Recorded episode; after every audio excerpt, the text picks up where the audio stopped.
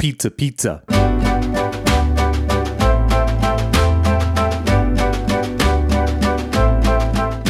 I am susceptible to thinking that physical objects will fill the black hole that is my heart. And if anyone else is like me and you listen to podcasts, you might think that, oh, you need a Squarespace site or you need some Warby Parkers or I don't know. Um, for the last few years, one of the big podcast advertisers has been Ooni Pizza Ovens. And around these parts in Milson Manor, world headquarters of the How I See It podcast, in Milson Manor, we do a lot of pizza. A lot. Um, it's the one thing that everyone can pretty much always agree on. Doesn't matter if it's Domino's, Papa Murphy's, uh, artisanal Napoleon style, um, New York style, doesn't matter. Detroit style, there's a really good, relatively newish Detroit style place that we really like. But pizza is the universal truth in this house.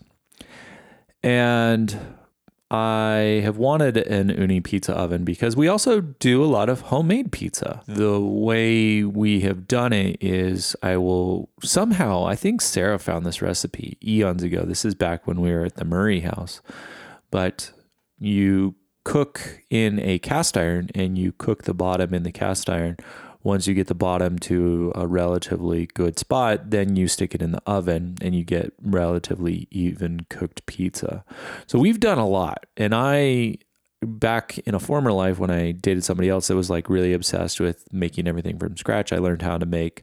We we did a lot of Mark Bittman recipes. I don't know if you've ever read Mark Bittman's How to Make Anything or Mark Bittman's more more distinctively Mark Bittman's How to Make Everything Vegetarian. Um, he has a really good pizza dough recipe, um, and I'm pretty sure that's what use that's like what Harmon's uses. That's what I mean. It's just the gold standard because it's dead simple. Um, it's really fast. I think Trader Joe's uses it um, even with their wheat crust.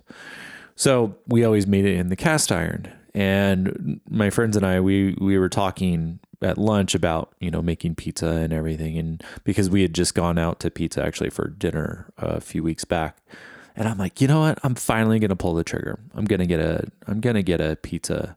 I'm gonna get a Ooni pizza oven. And so I ordered it at at you know just sitting there at lunch. It's one of those like just just order it and be done. You've thought about it enough.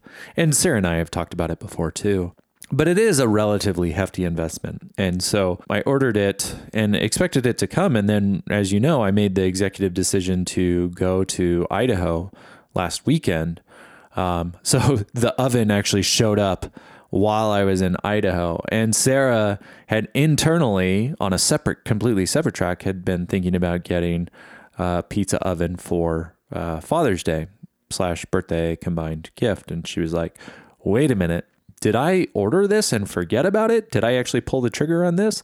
And then she saw the label and was like, yeah, that motherfucker, Chris, he ordered it. So today is Sunday, and Sunday is typically pizza day, or we've been doing a lot of homemade pizza lately. We've kind of gotten back in the swing of things.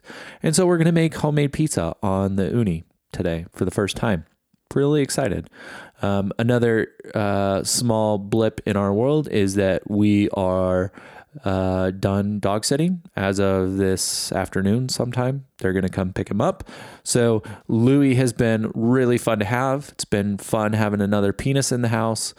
Um, but his time is up and he's going to go home to his two dads. And I'm actually really excited about that. Um, he's a little too clingy to me, particularly.